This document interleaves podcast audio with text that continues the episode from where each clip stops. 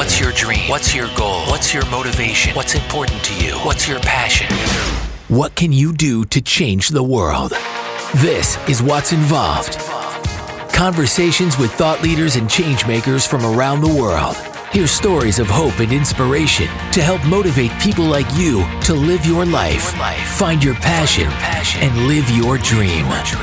Together, we can all bring positive change to our world. Now, here's your host, David Watts. Once again, it is Mix FM. I got a great guest on the show for you at the moment. I've spoken to her before, and, and honestly, I thought with, with her job, I wouldn't be talking to her again in a hurry. And suddenly I am. Who am I talking about? Well, my guest is uh, Anne Biccard.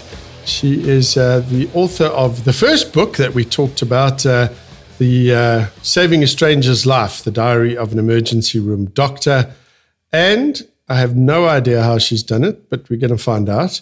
She's just released another book called Holding My Breath Further Exploits of an ER Doctor.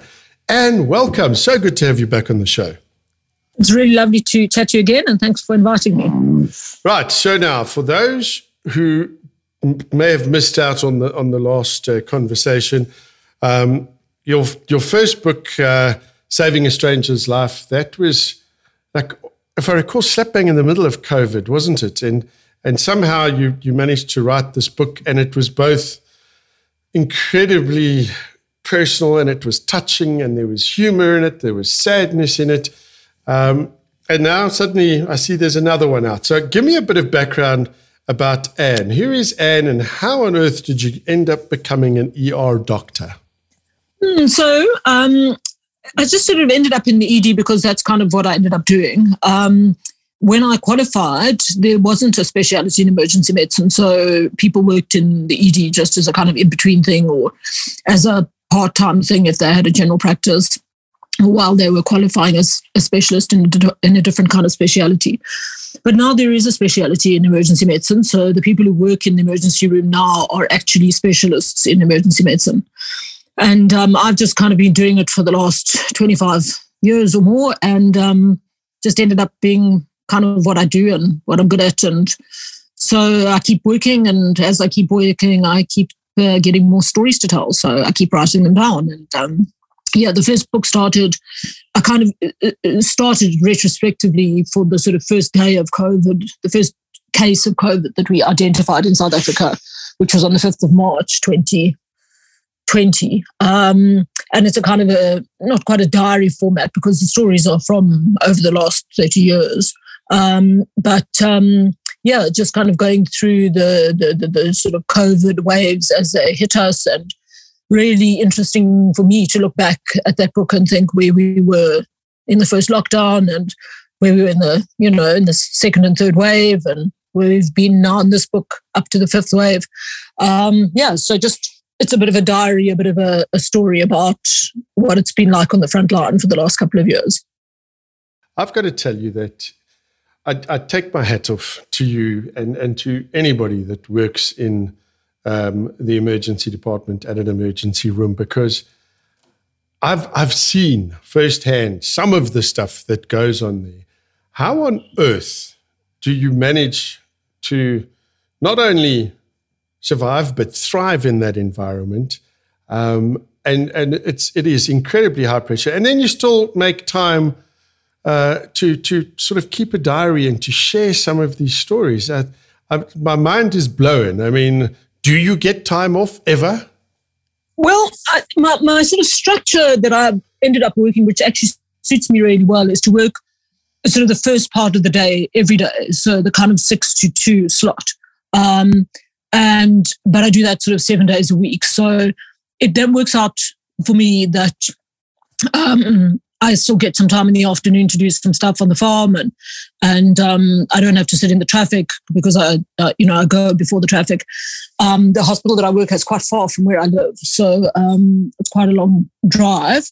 Um, sadly, I really like that hospital, so, and I also really like my farm. So neither of them are shifting, and that's the way it's been for the last, as I said, over twenty five years. So I've just um, stayed there. I moved, I moved hospitals briefly, but I, I missed my community so much at the first hospital that I ended up going back there. So, um, Yeah, so so I, I, travel quite a bit, which gives me quite a lot of, of time to think. I mean, travel in a car, not travel uh, um, away, and uh, that gives me some time to think. And um, you know, sometimes at six o'clock in the morning, there aren't any customers, and I get a chance to write a bit at work. Um, we were pretty busy, but during COVID, there were a couple of days where we were extremely quiet. People just didn't, you know, when we were sort of waiting for the first COVID customers to come, um, the hospital was eerily quiet. I mean, it was almost like all the people that were having heart attacks and strokes, I don't know where they went because they, they didn't come to the hospital. So I wrote quite a bit during that time. That was sort of when I really started putting things together, the stories sort of from over the years.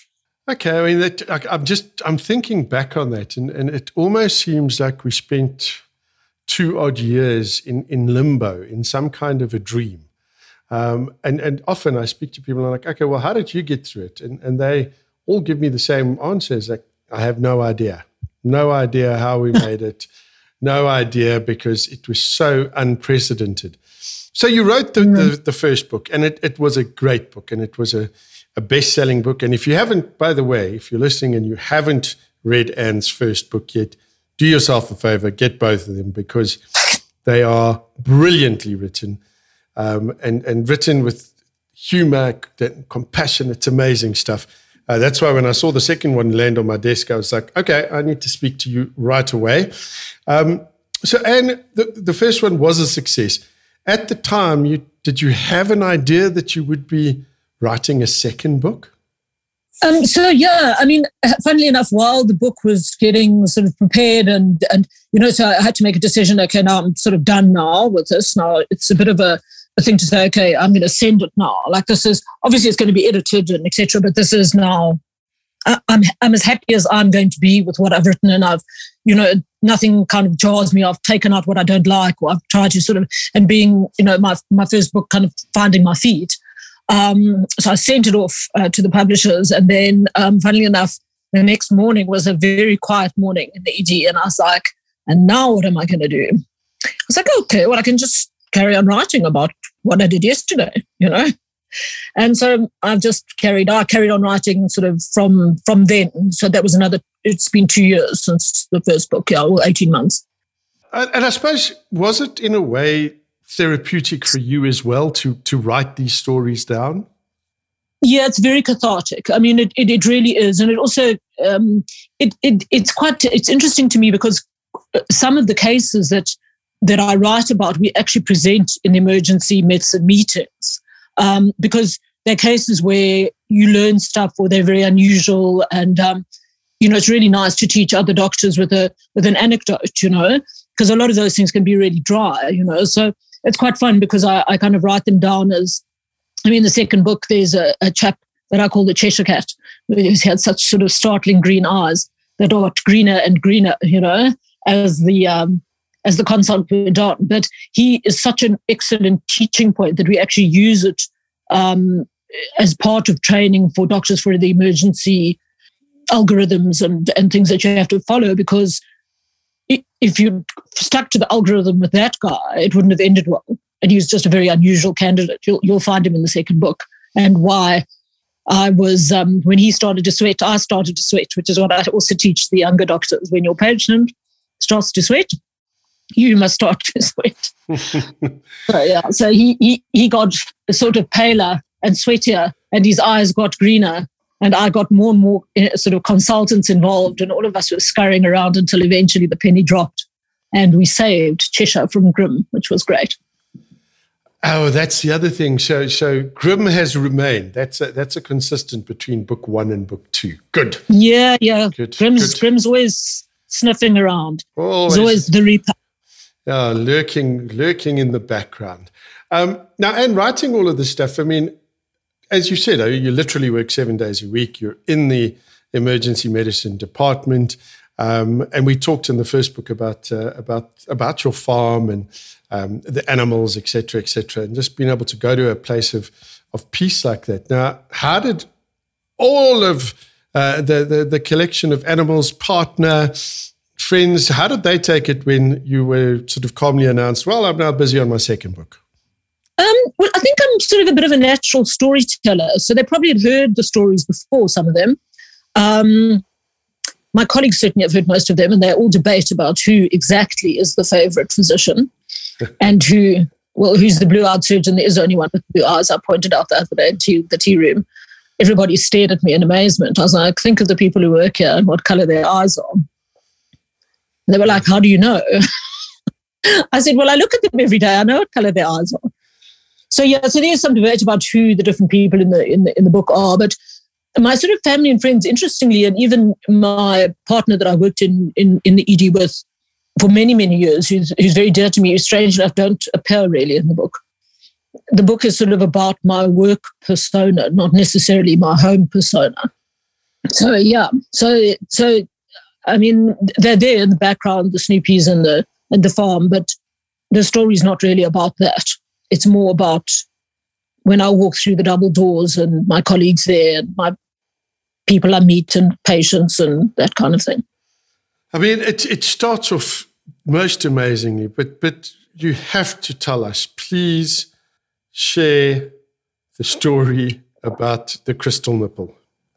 the crystal nipple. So, Mister Mister First Customer of the day um, reports to me that his nipple had moved um, from its normal place um, into his armpit. He discovered it in his armpit later on.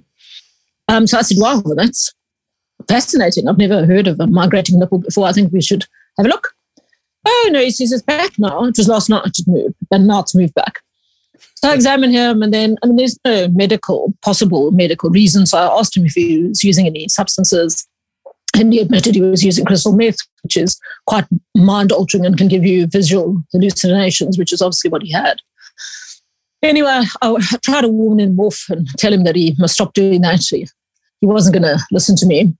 Um, and then he came back after taking an overdose of, um, of uh, probably of, I, I, don't know what he actually took an overdose of, but he was soundly unconscious.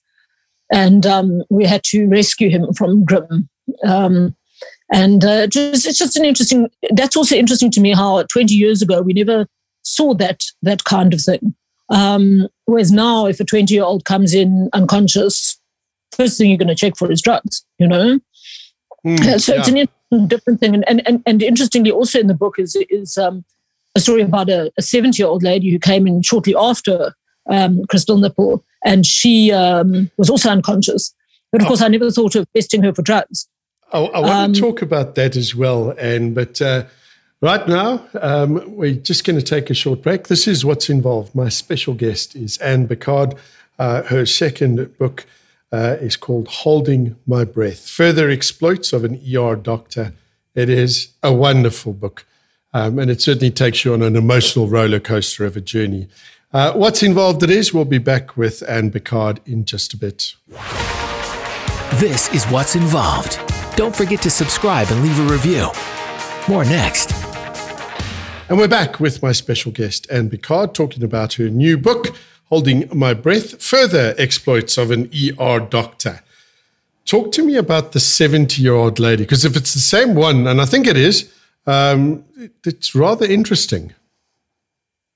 Yeah, she was a fascinating case. So she she was also unconscious, couldn't wake up, did every test I could think of, blood test, scan her head, sugar, you know, whatever. I mean, she was breathing, but absolutely unrousable. And um, eventually I sent her off to the ICU. The physician accepted her. And I met him later on, I think actually the next day in the corridor. And I was like, what on earth was wrong with that lady? Like, I was really stumped, you know. And he said, yeah, he was also um, completely stumped until her family came in and said, oh, don't tell me she started using again. And he said, using what? And apparently she was a heroin addict. Now, I mean, I just didn't even think of testing her for that kind of thing. It just, it wouldn't occur to me in a 70 year old. In my defense, most heroin addicts don't make it to 70, you know. But um, just, you know, if you were 20, that would have been the first test I did. So it's interesting how we adjust our expectations according to what we think the patient's lifestyle or, you know, it's, it's like an unconscious judgment, you know ageism, yeah. whatever.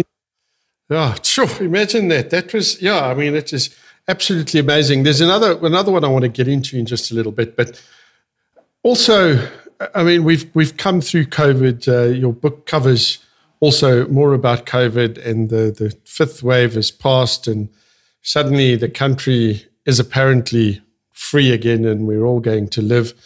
What is what is your experience been? Have we become? I think maybe we have a lot better um, at dealing with COVID because of the lessons learned. Um, and and is it something, in your opinion, that we've now got a handle on, and it's going to be with us forever? Um, so it's a, an, interesting to look back on my own thoughts about COVID as it sort of evolved, um, because the two previous coronavirus um, epidemics were, didn't really affect us in South Africa. So those were the the MERS, the Middle Eastern respiratory symptom, uh, respiratory sy- syndrome, and then the SARS. So they were both like ten years apart. So they were like, you know, two outbreaks of coronavirus that gave severe respiratory distress. And we, well, I personally never saw any of those patients. So I heard about them and read about them in journals, but there was no sense that it would come here you know, those two. And then when the corona pandemic began, we were all running around like crazy, just trying to get prepared. We don't weren't like really sure what was going to happen. But certainly, for me, the third wave was the worst wave, and it was like absolute mayhem because we just didn't we we lost our way in terms of what we could do to fix it. So, you know, the medical profession has their spells and their well thought out strategies and their plan for whatever we're doing. And none of that was working for, for, for, for COVID. We couldn't figure out why we couldn't turn the ship around. You know, the, the patients would come in, we'd do everything that we could think of to try and solve the problem.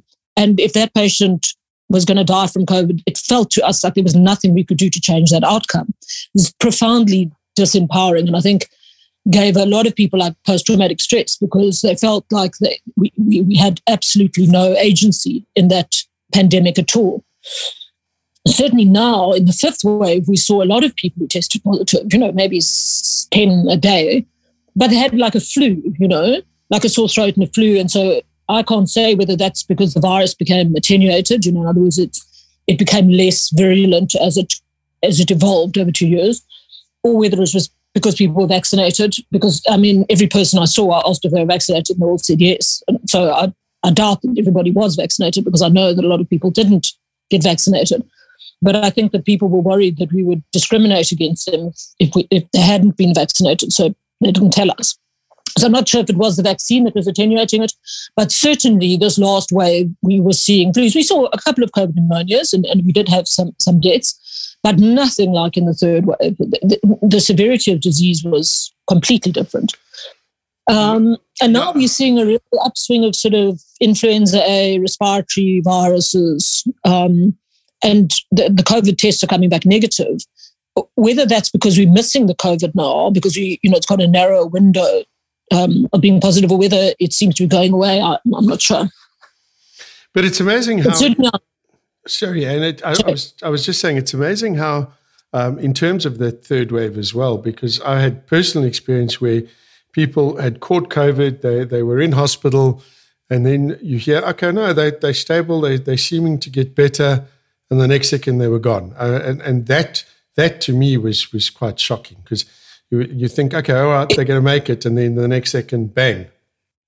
Yeah, we had a lot of that kind of thing. Uh, you know, both colleagues, friends, you know, people I know socially, um, you know, that they were sort of hoping for the patient to be discharged, things were looking better, and then they either got a massive pulmonary embolus or had a heart attack or, you know, something happened to them and it was just game over. And certainly for us during COVID times, if we had a patient in the hospital, because don't forget the casualty doctor not only has to look after the ED, but if there's an emergency in the hospital, you have to to run to the ward or to ICU to help because often it's after hours and there isn't the doctor who's actually looking after the patient may not be in the hospital.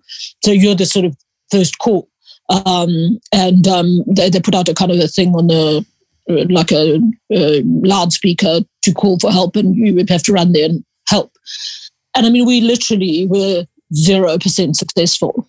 Um, you know, when we, if we started doing CPR on patients who had you know advanced COVID disease, we just couldn't, just, you know, we just had no success. I mean, we had to try, but it, you just knew that it was futile. You know, it, it's whatever happened to those patients, whether it was a central cause of death, you know, something in their brain or whether their heart just gave up or whether they got a massive clot or, you know, we, don't, we, we still don't know because also they didn't do post-mortems on those patients. So we don't actually know what they died of.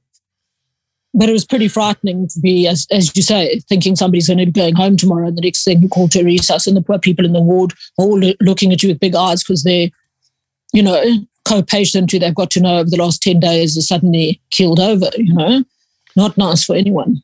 Yeah, and I mean, I just I, I, again, and still, my heart goes out to all of you guys who who were on the front line and and um, seeing that every single day. Um, and that's why I was amazed the first time around that you managed to write. I'm, I'm amazed again. Um, did did you manage to avoid uh, the virus? No, no, I didn't. Uh, funny enough, I got it. Uh, it's very interesting. Like my not personal theory, I guess you could call it, about viruses is it's very much to do with your own immunity and how tired you are and how many sort of particles of the virus you're exposed to. So I don't think it's as simple as, you know, things like Ebola, which, you know, you're exposed to and you either get it or you don't. These kinds of things are, you're obviously exposed to it all the time. I mean, I was exposed to it for 18 months and you know, I wasn't doing anything differently, but I was just exhausted. I mean, during the third wave, I just saw so many people. We had to do CPR on so many people. It was just too many viruses, I guess, that I was exposed to, and I was physically exhausted.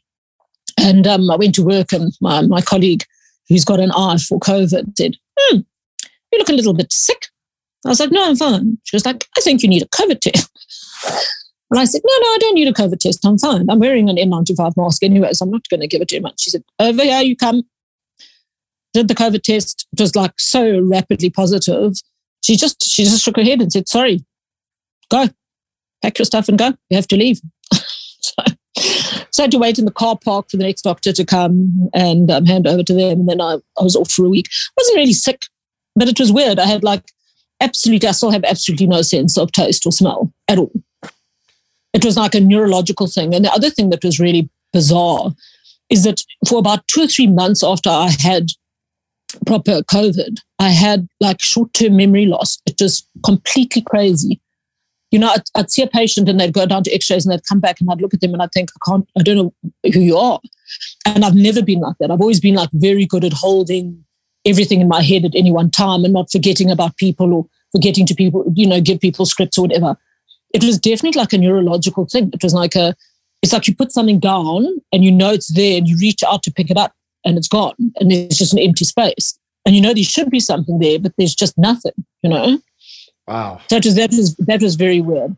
You know, I'd look at my phone and think, gee, I phoned the guy at seven o'clock this morning. It must have been about a patient, but I have absolutely no recollection of what it was about, you know?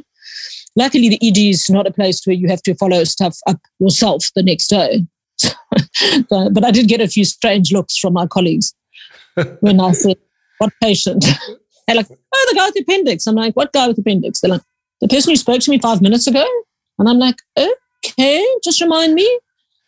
So, so, so this this thing uh, would tie in with with uh, the the elderly lady taking Viagra.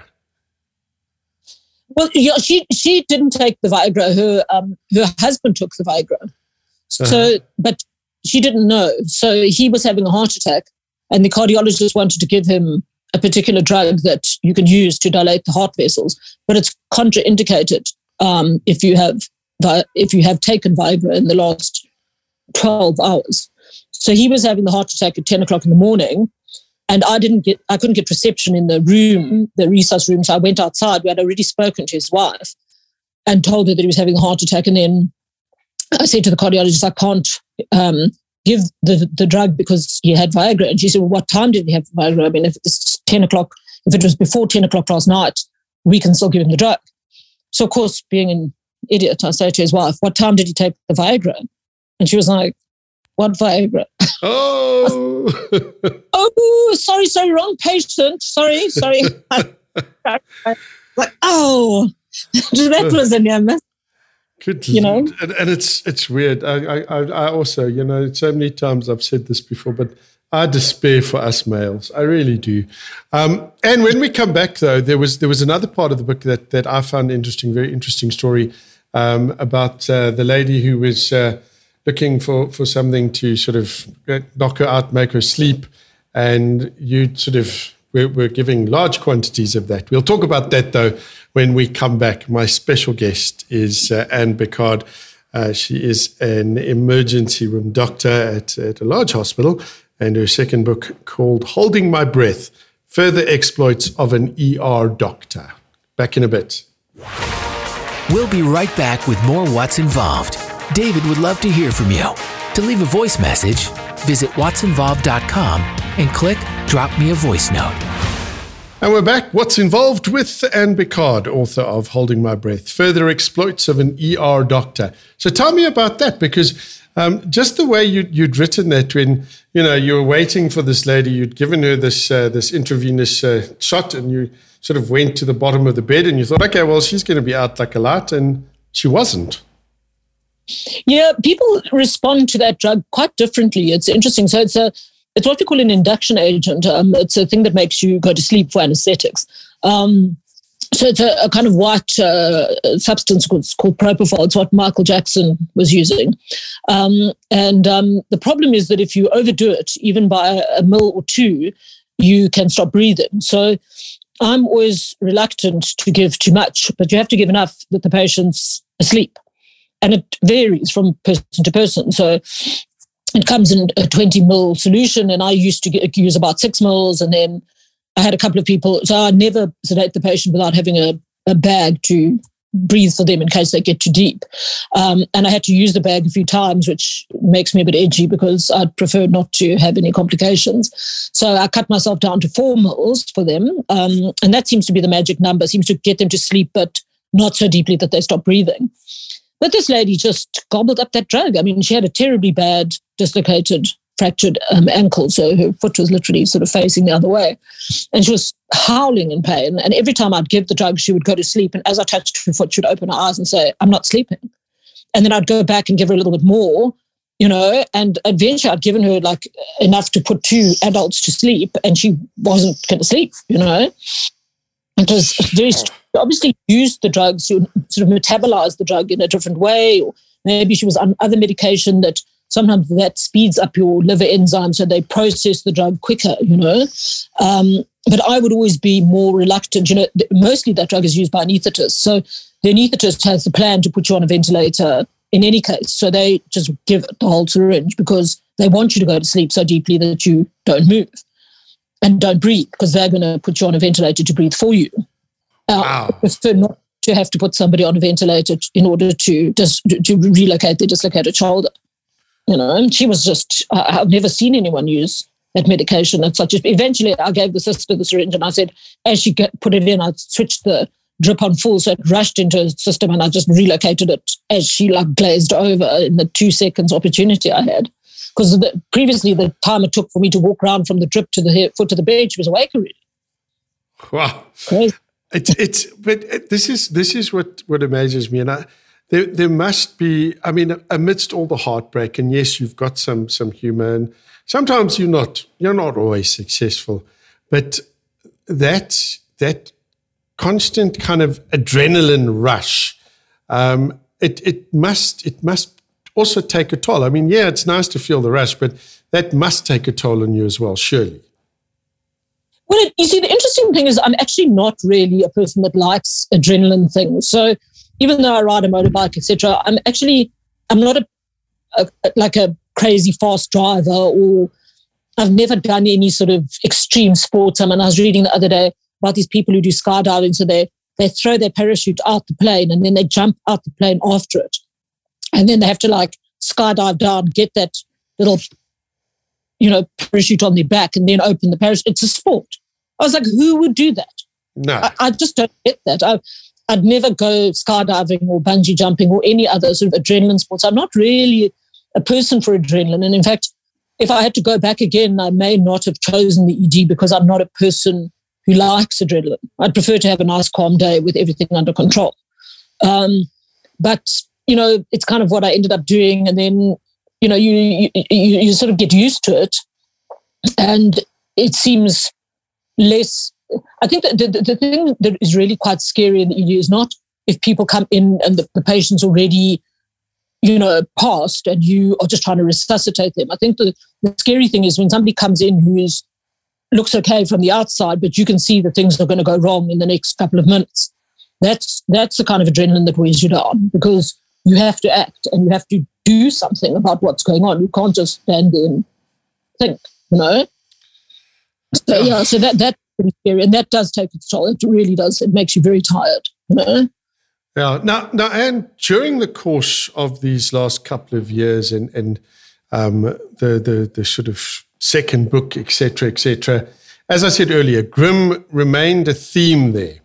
So when we come back, I want to I want to talk to you a little bit about grim, um, and if your relationship has changed at all over the last uh, couple of years. My special guest is Anne Biccard, and her book is called Holding My Breath Further Exploits of an ER Doctor. We'll be back with Anne in just a bit. Hey, like what you're hearing? Share the podcast with your family and friends and spread the word. This is What's Involved. And we're back with my guest, Anne Biccard, talking about her book, Holding My Breath The Further Exploits of an ER Doctor. And yeah, tell me, tell me, talk to me about Grim because, um, you know, in the first book, uh, he was almost and and so for those of you who may not have have, have uh, read Anne's first book or don't know what we're talking about when we just talk about Grim, the Grim Reaper, uh, the big D is is who uh, Anne refers to as Grim. So, Anne, has the relationship changed at all? Not really, hey. You know, it's a funny thing. I, I was uh, reflecting in the second book um, while I was writing, although I didn't actually write that down, it's strange to me that I, I see the Grim Reaper as a male energy rather than a female energy. I mean, I'm not sure why that is. Um, and the second thing is there's kind of a scoreboard between us. And for some reason, he's on the left top and I'm on the right top. So we've got, you know, if one goes to him, then that name goes on that side of the scoreboard. And, and then one goes to me. And, you know, then we evens for the day. And some days I'm up on Grim and it's always good to get a point on the board. I mean, the the underlying thing is he's always going to win, isn't he? You know, at the end of the day, there's mm. no escaping. But it is nice to to give him a little tussle every now and again and hold fast. You know, literally to to the leg and arm of the patient while he's got the other leg and arm, and he's just like, no, no, no, this one's mine. So. um yeah, so it's, it's it's kind of just a way of of structuring the kind of um, possible outcomes in my head. And also, it's a familiar adversary. So, um, you know, you sometimes you can see that you you've lost this battle before you even start it. You know, um, and it, it's just a way of of understanding it, I guess, in my head. You know, I can only do the best I can. I'm not a magician. You know. Yeah, no, but to me that and that was the thing that resonated so much with me is is by by giving Grim this this character, this these male energies and stuff, you know, and and seeing him as an adversary, um, you know, it just to me that rings so true. It's like not this time, buddy, not this time. And you're right, we don't always win. Um, and we, we're sort of running out of time, and we always do this. But share with me another story, and maybe one of the stories, um, the, the, the, the later, the more recent stories and, and maybe one where you got a point on the board. Sure. Okay. Well, um, Cheshire was a good one actually because he was he was my most recent uh, um, win from from from Grim.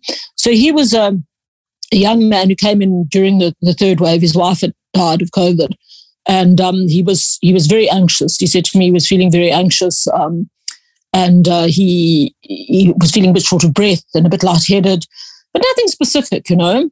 So I thought maybe he's just a bit anxious. Pulse was up a bit, but there's not really much to find. So we did some blood tests on him and did an X-ray, and I gave him a tablet to make him feel a little calmer, like a tranquilizer.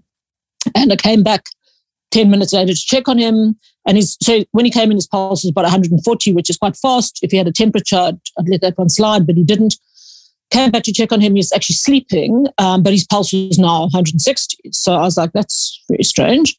Um, so I woke him up and I asked him again through the history, has he had any symptoms? Nothing, no pain, no chest pain, no abdominal pain, hasn't had uh, specifically thought he was compensating for something. So I asked him specifically, has he vomited blood? Has he had in stool? No, no, no. Examine him. He's got no pain, nothing.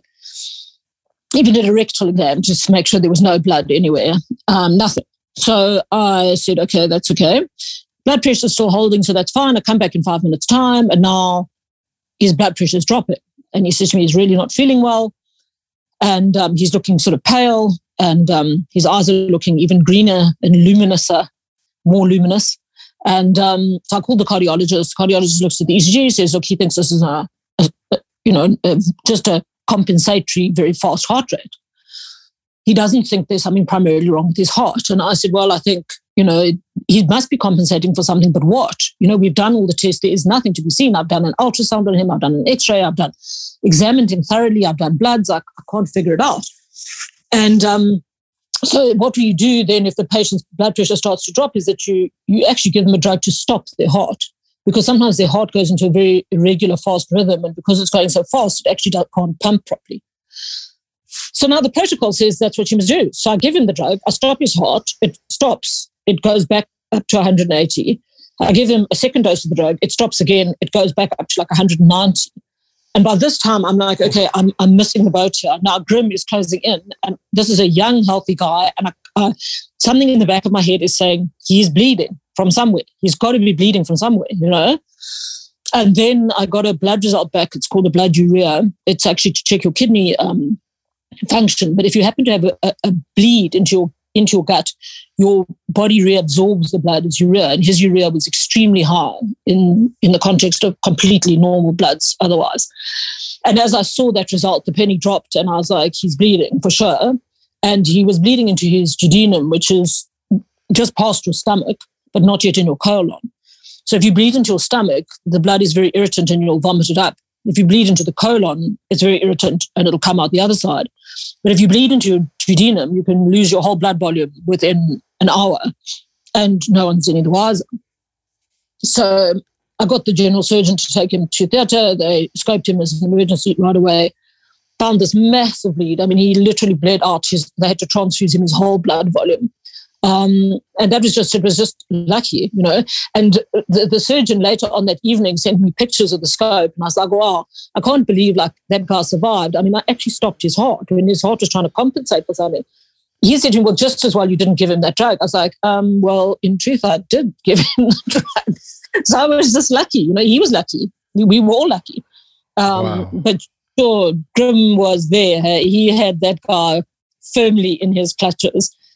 And, and, and you know, just sorry, and the green eyes and becoming more and more luminous. What was that? Well, I think as he got as he got paler and paler, his eyes looked more and more striking. And I think as he got more and more worried about what was wrong, because you could see that I was really worried. I mean, I, I sort of brought the cardiologist. He said he was such a polite guy.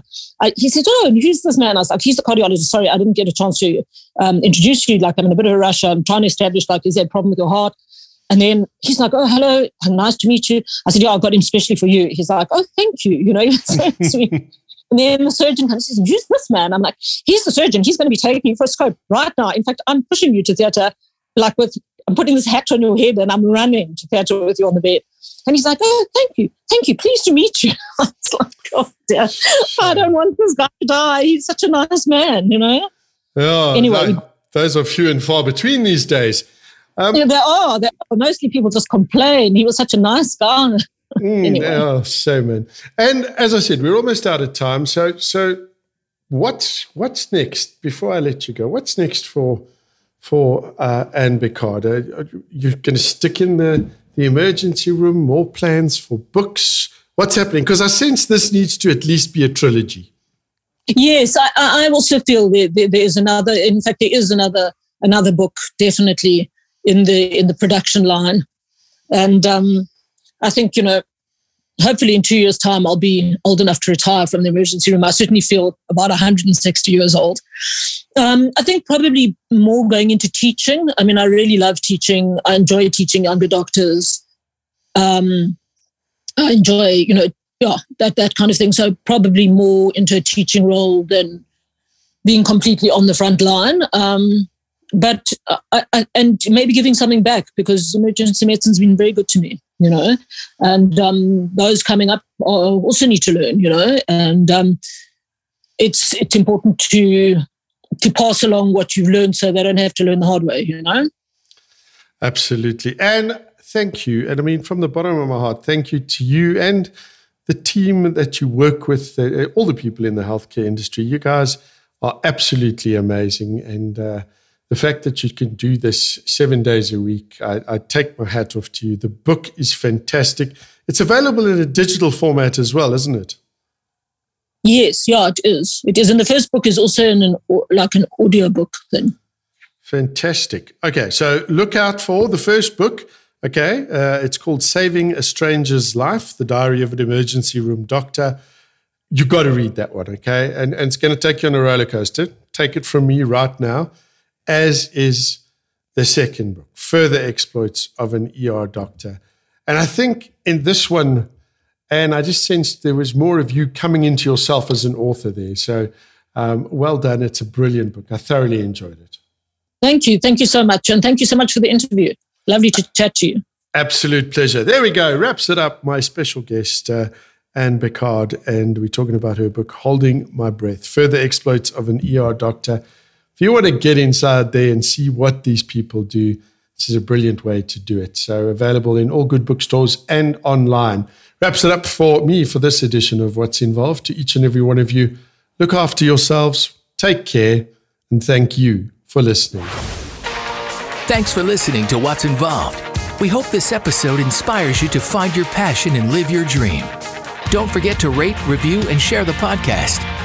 And to see what's happening, what's going on, and what's coming, follow What's Involved on Facebook and Twitter at What's Involved. Thanks again for listening.